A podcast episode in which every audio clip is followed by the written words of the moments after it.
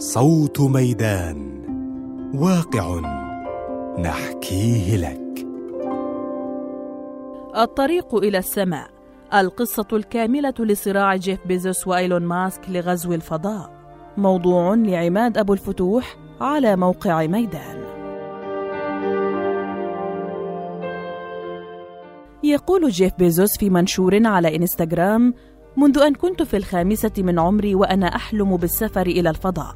في 20 يوليو سوف أقوم بهذه الرحلة مع أخي، أعظم مغامرة مع أفضل صديق.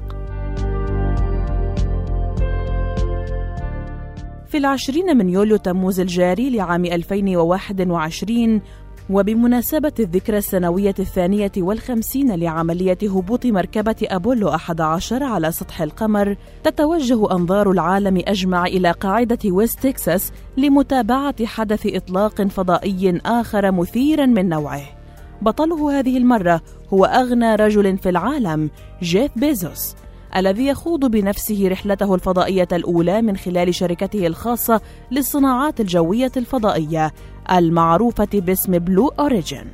ومن أجل استكمال دائرة الإثارة، قرر بيزوس مؤسس شركة أمازون للتجارة الإلكترونية، الذي تنازل عن منصب المدير التنفيذي للشركة رسمياً 5 من هذا الشهر، أن يصطحب معه في رحلته إلى الفضاء 3 أشخاص: أخاه الأصغر مارك بيزوس، ووالي فانك رائدة الفضاء الأمريكية المتقاعدة ذات 82 عاماً، التي ستصبح برحلتها مع بيزوس أكبر الأشخاص سناً الذين ذهبوا في رحلة إلى الفضاء. أما الثالث فهو شخص لم يفصح عن هويته حتى اللحظة، دفع مبلغاً مالياً كبيراً للاشتراك في الرحلة، وهو مبلغ قالت بلو أوريجين إنها سوف تتبرع به لإحدى مؤسساتها لدعم التعليم المستقبلي.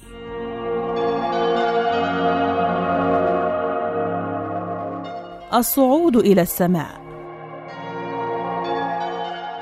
في كبسولة صغيرة تتسع ل6 أشخاص على قمة صاروخ نيو شيبارد العملاق الذي تطوره شركة بلو أوريجين، سينتظر جيف بيزوس ورفاقه انتهاء العد التنازلي. بعد ذلك ستبدأ محركات الصاروخ في الانطلاق من المنصة بسرعة هائلة تصل إلى 3 أضعاف سرعة الصوت، حتى يصل إلى ارتفاع محدد تتحرر فيه الكبسولة من الصاروخ ليفترقا إلى مسارين مختلفين. ففي الوقت الذي سيعود فيه الصاروخ نيو شيبارد أدراجه مرة أخرى للهبوط عموديا على منصته بعد تأدية دوره، ستشق الكبسولة التي تضم المسافرين طريقها في رحلة طيران حرة على حافة الغلاف الجوي، سوف تستغرق نحو 11 دقيقة فقط، تتيح للمسافرين مشاهدة الكوكب الأزرق من أعلى في حالة من انعدام الجاذبية، ثم العودة مرة أخرى إلى الأرض عبر خطة هبوط بسرعة مدروسة باستخدام مظلات هوائية عملاقة. هذه الرحلة القصيرة ستكون أول رحلة بشرية تطلقها شركة بلو أوريجين للفضاء بعد تجارب عديدة، وهي تأتي بقيادة مؤسسها جيف بيزوس لسبب وجيه، وهو توجيه رسالة للجميع تدل على قوة الشركة في سباق الفضاء وضمان كفاءتها أمام منافسيها، خصوصاً منافستها اللدودة شركة سبيس إكس التي يملكها رائد الأعمال إيلون ماسك، التي كانت بالفعل قد أطلقت رحلتها الأولى التي تضم مسافرين في مايو أيار لعام 2020. وعلى الرغم من تعدد المتنافسين في مجال غزو الفضاء، فإن هذا الحدث يعيد تسليط الضوء مرة أخرى على قصة المنافسة الطويلة بين 2 من أقوى رجال الأعمال والصناعة في العالم، جيف بيزوس من جهة وإيلون ماسك من جهة أخرى. القصة التي تتداخل فيها المنافسة والثروة والطموح والتقنية والإبداع والأحلام الكبرى، التي طالما بدت للكثيرين غير معقولة ومستحيلة التحقيق.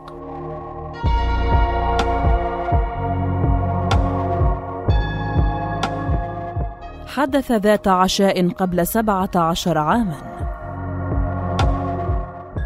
في أحد أيام عام 2004، وعلى طاولة صغيرة متواضعة في مطعم في ولاية كاليفورنيا، اجتمع شابان نحيلان يبدو عليهما التهذيب ليتناولا وجبة خفيفة ويتبادلا بعض الأفكار.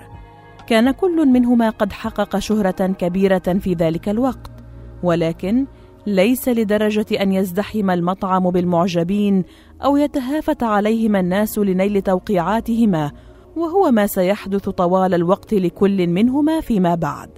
هناك الشاب الأربعيني النحيل خفيف الشعر صاحب الابتسامة القوية، أنت تعرفه اليوم بالطبع، إنه جيف بيزوس، أغنى شخص في العالم الآن بثروة تقدر ب200 مليار دولار.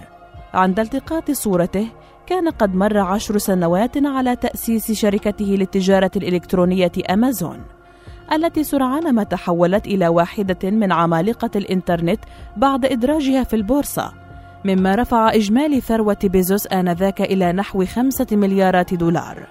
أما الشاب الثلاثيني المبتسم في تواضع هو إيلون ماسك، الذي تبلغ ثروته الآن نحو 160 مليار دولار.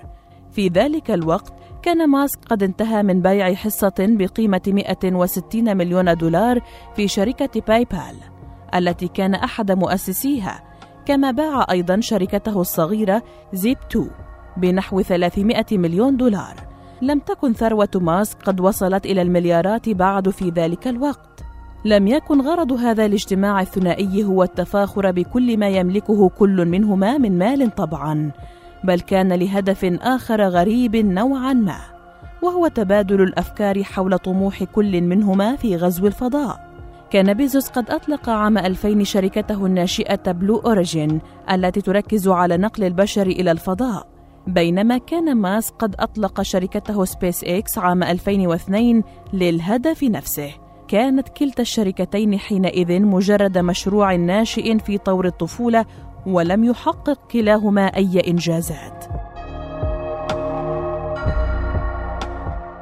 وعلى ما يبدو وبعكس ما تبديه الصورة، لم يكن هذا اللقاء وديا بما يكفي، ففي كتاب بارونات الفضاء إيلون ماسك وجيف بيزوس وصراعهما لاستعمار الكون الصادر عام 2018، قال ماسك لمحرر الكتاب إنه أخبر بيزوس أنه يسير في الاتجاه الخطأ بخصوص رؤيته لتنفيذ مشروعه الفضائي، وأن شركة سبيس إكس التي يمثلها إيلون ماسك طرحت أفكاراً عديدة على بيزوس، وصفها الأخير جميعاً بأنها غبية. في الواقع بذلت قصارى جهدي لإعطائه نصيحة جيدة، ولكنه تجاهلها تماماً. هكذا قال إيلون ماسك واصفاً اللقاء الذي جمعه مع بيزوس، الذي ظهرت صورته في مارس آذار من عام 2021، وتداولتها وسائل التواصل الاجتماعي على نطاق واسع، حتى علق عليها ماسك نفسه قائلاً: من الصعب التصديق أن هذه الصورة كانت منذ 17 عاماً.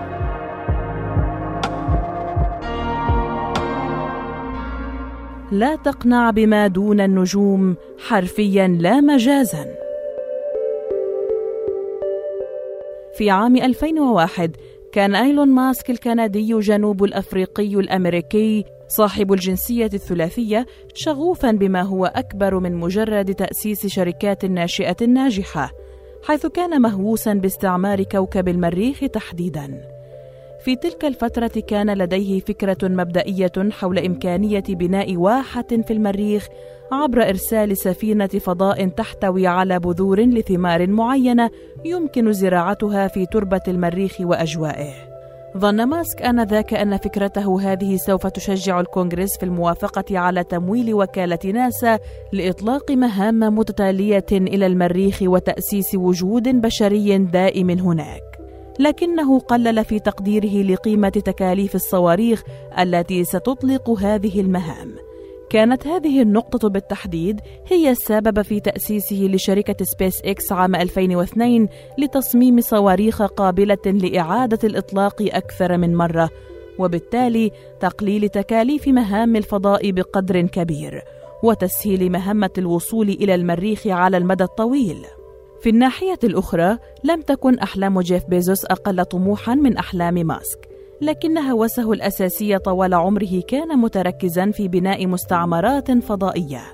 هذا التصور كان سببه تأثر بيزوس الشديد في طفولته ومراهقته بتصورات الفيزيائي جيرارد أونيل التي انتشرت مطلع السبعينيات، وتقول إن أفضل وسيلة لغزو الفضاء هو بناء مستعمرات متكاملة في الفضاء مزودة بجاذبية صناعية وتدور حول محورها بسرعات مطابقة لسرعة دوران الأرض حول محورها لخلق بيئة صناعية متماثلة تماماً مع البيئة الأرضية.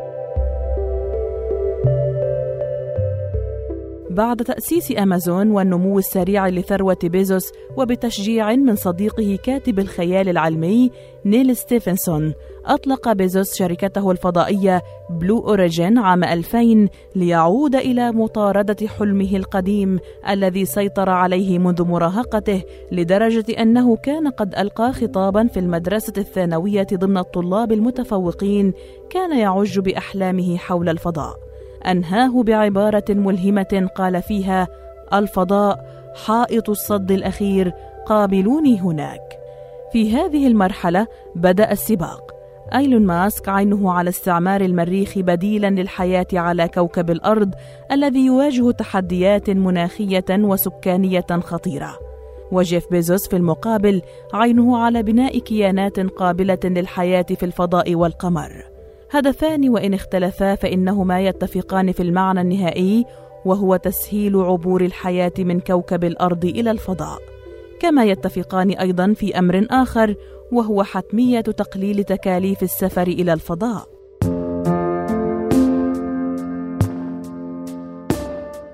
مشوار المريخ يبدأ بالفالكون. بعد تأسيس شركة سبيس إكس بواسطة إيلون ماسك بالتعاون مع مهندس الصواريخ توم مولر عام 2002، استمرت فترة تحضيرات الشركة عدة سنوات بهدف بناء أول نسخة من الصواريخ القابلة لإعادة الاستخدام، أي يمكن إعادة استخدامها عدة مرات، وبالتالي توفير ملايين الدولارات في كل عملية إطلاق جديدة. وأخيراً في عام 2008 تمكنت سبيس إكس أخيراً من إطلاق صاروخ فالكون 1 بعد 3 محاولات إطلاق فاشلة. لاحقاً أحيل صاروخ فالكون 1 إلى التقاعد، وبدأت الشركة في تطوير صاروخ فالكون 9 المداري بإمكانيات أكبر. وبحلول عام 2013 بدأت سبيس إكس في إطلاق أول مهمة تجارية لعميل خاص، ثم تمكنت في 2014 من انتزاع 9 عقود عالمية لمهام صاروخية وفضائية. وفي مطلع 2015 أعلنت الشركة عن برنامجها الطموح ستارلينك الذي يهدف إلى إطلاق كوكبة من الأقمار الصناعية حول الأرض لتوفر شبكة إنترنت فضائي فائقة السرعة. بنهاية العام استطاعت سبيس إكس بنجاح إطلاق صاروخها فالكون 9 وإعادته مرة أخرى بالهبوط عموديا إلى قواعد إطلاقه على الأرض، وهو ما مثل أهم خطوة في مسيرة الشركة لإطلاق صواريخ مدارية بحمولات كبيرة، ثم إعادة استخدامها في مهام لاحقة، بعد أن كانت هذه الصواريخ تتحطم في المحيطات أو تستخدم قطع غيار في أفضل الأحوال.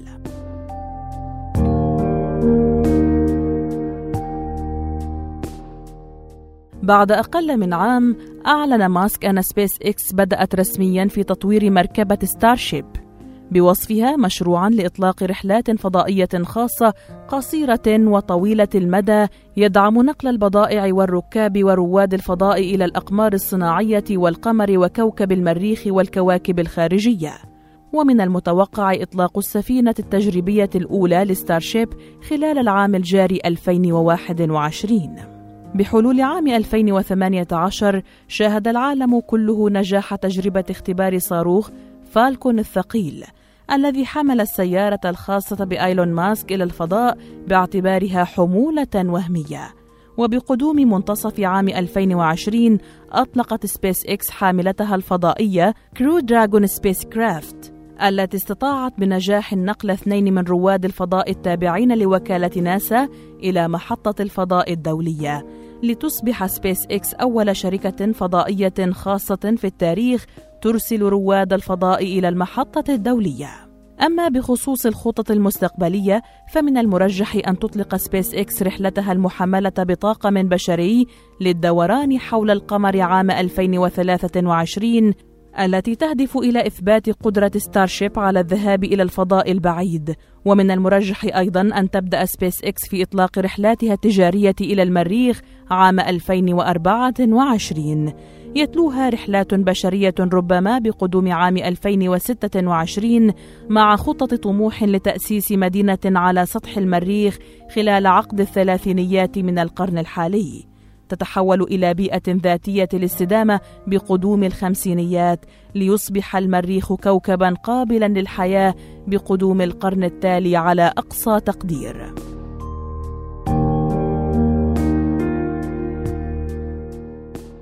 إلى مستعمرات أونيل. يقول جيف بيزوس في فبراير شباط من عام 2019: النظام الشمسي يمكن أن يدعم وجود تريليون إنسان، مما يعني قد يكون لدينا 1000 موتسارت و1000 أينشتاين. تخيل أي حضارة رائعة وغير معقولة يمكن أن توجد.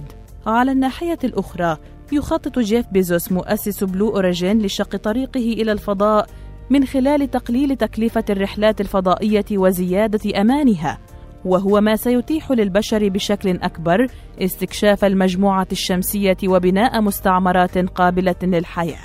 يمكننا القول إن مسيرة بيزوس الحقيقية في هذا المجال بدأت عام 2005 مع شروع بلو أوريجين في تطوير صواريخ تحت مدارية عمودية الإطلاق والهبوط يمكن إعادة استخدامها في أكثر من مهمة إطلاق. استمرت رحلة التطوير نحو 10 سنوات حتى أعلن في عام 2015 عن إطلاق النسخة الأولى من مركبة نيو شيبارد، التي وصفت بأنها ناجحة جزئياً، وسميت المركبة بهذا الاسم تيمناً برائد الفضاء الأمريكي ألان شيبارد. في السنوات التالية أطلقت بلو أوريجين عدداً كبيراً من التجارب لتطوير المركبة، كان آخرها نيو شيبارد 4 التي أطلقت في أبريل نيسان من العام الحالي. بالتوازي مع تطوير بلو أوريجين لصواريخ نيو شيبارد، كانت الشركة قد أعلنت عام 2016 أنها طورت نسخة من المركبات المدارية الثقيلة أطلقت عليها اسم نيو غلين، تيمناً باسم رائد الفضاء الأمريكي جون غلين. في الأساس كان من المقرر أن يتم الإطلاق الأول لنيو غلين في 2020، ولكن عُدل الموعد للعام 2021، ثم استقر على الربع الأخير من عام 2022 موعداً نهائياً لإطلاق الصاروخ الجديد. وبحلول عام 2019 أعلنت بلو أوريجين عن تطويرها لمركبة الهبوط على القمر بلو مون. يعد القمر تحديداً إحدى المحطات المهمة في مشوار غزو الفضاء، ليس بالنظر إلى فرص استعماره فقط، ولكن أيضاً لدوره المحتمل بوصفه محطة إمداد وقود للصواريخ والمركبات الفضائية ومستعمرات الفضاء، مع إمكانية تعدين موارده وتحويلها إلى شكل من أشكال الوقود لتسهيل الوصول إلى مسافات أبعد في المجموعة الشمسية، وأيضاً تسهيل إمكانية بناء مستعمرات فضائية.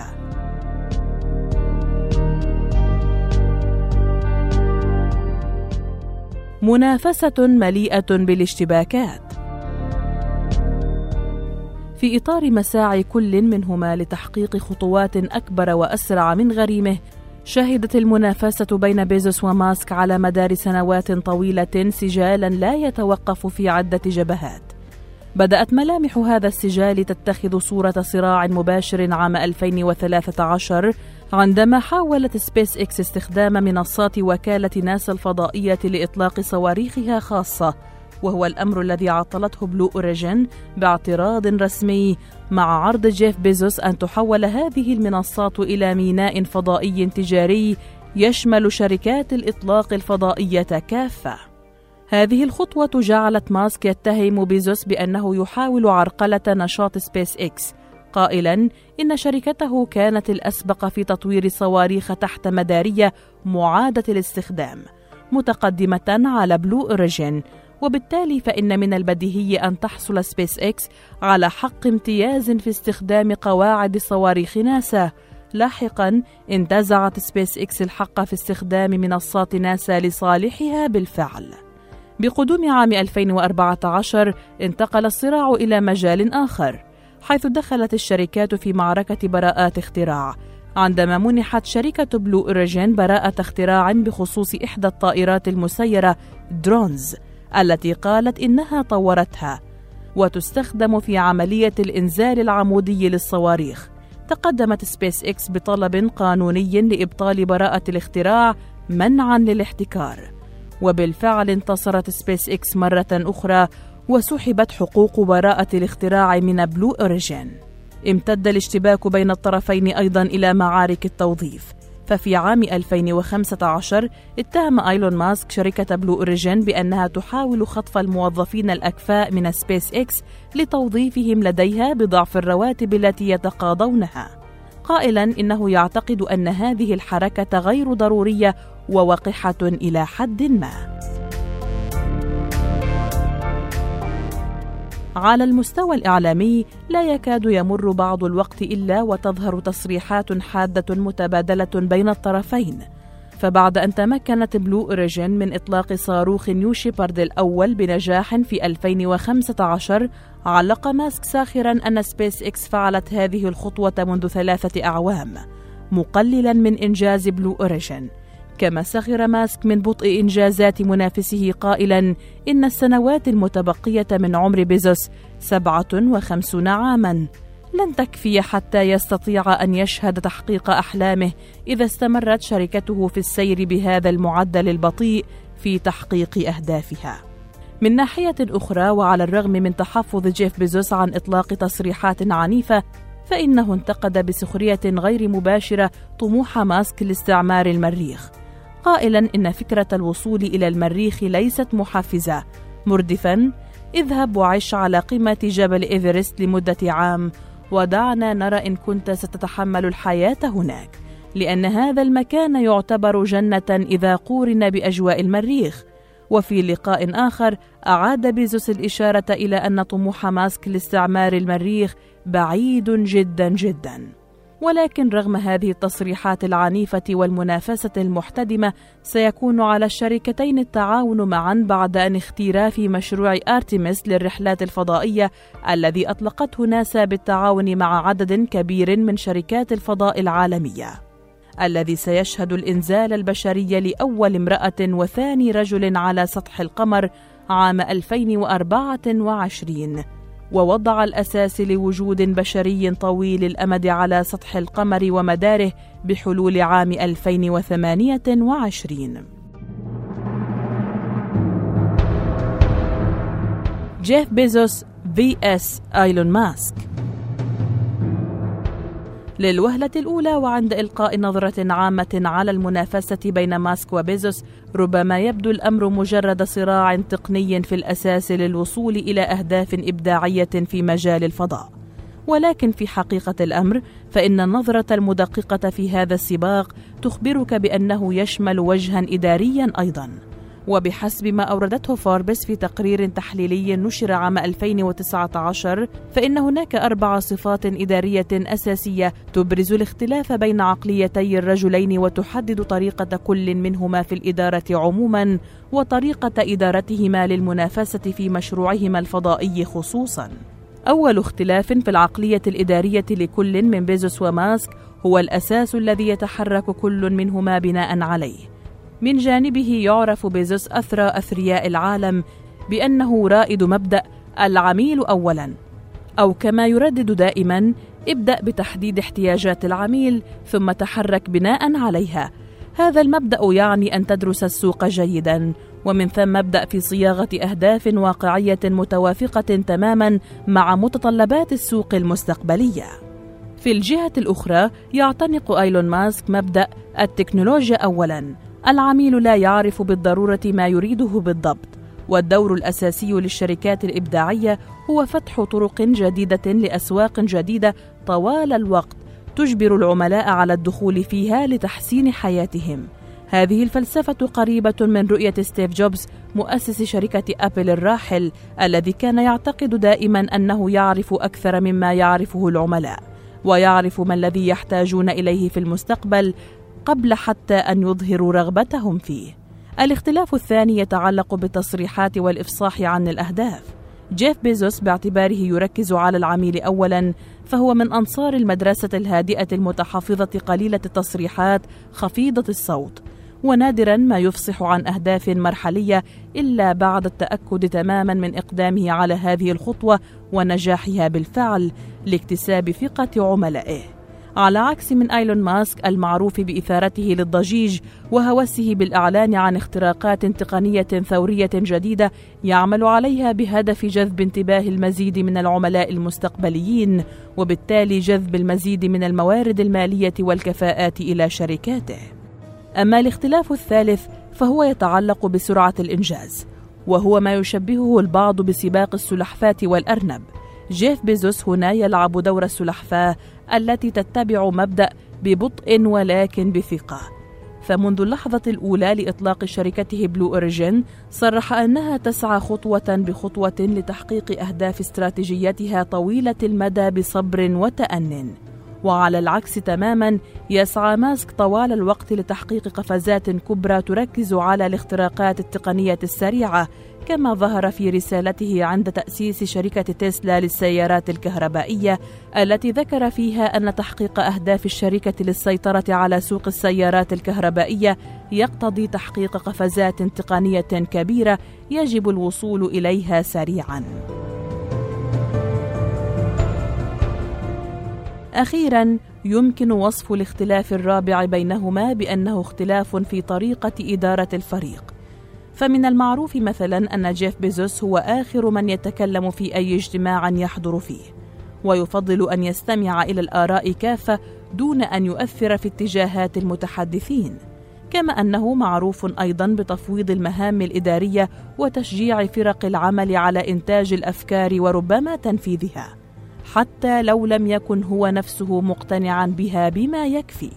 بالنسبة لإيلون ماسك فالأمر أقرب إلى تحديد أهداف واضحة يعمل عليها أفراد الفريق كافة بكثافة، كل بحسب دوره وبأعلى كفاءة ممكنة، دون ترك مجال لأفكار جانبية قد تشتت الوقت والمجهود على حساب الوصول لتحقيق الأهداف المحددة. بمعنى أوضح، يمكن القول إن بيزوس يسمع من فريقه وينفذ بناء على رؤيتهم وأفكارهم، بينما ماسك يسمعه فريقه وينفذون رؤيته وأفكاره وفقاً لخبراتهم. في النهاية، وبغض النظر عن احتدام المنافسة بين الخصمين لمستويات تصل إلى العداء أحياناً، فإنه يمكن القول إن مقولة المنافسة تولد الإبداع تلخص السباق المحتدم نحو الفضاء بين الشركتين الطموحتين اللتين يملكهما اثنان من أغنى أغنياء العالم، وهذه المنافسة المحمومة كانت سبباً مهماً في تحقيق اختراقات تقنية كبيرة من المؤكد أنها ستثري خطط استعمار الفضاء في العقود المقبلة.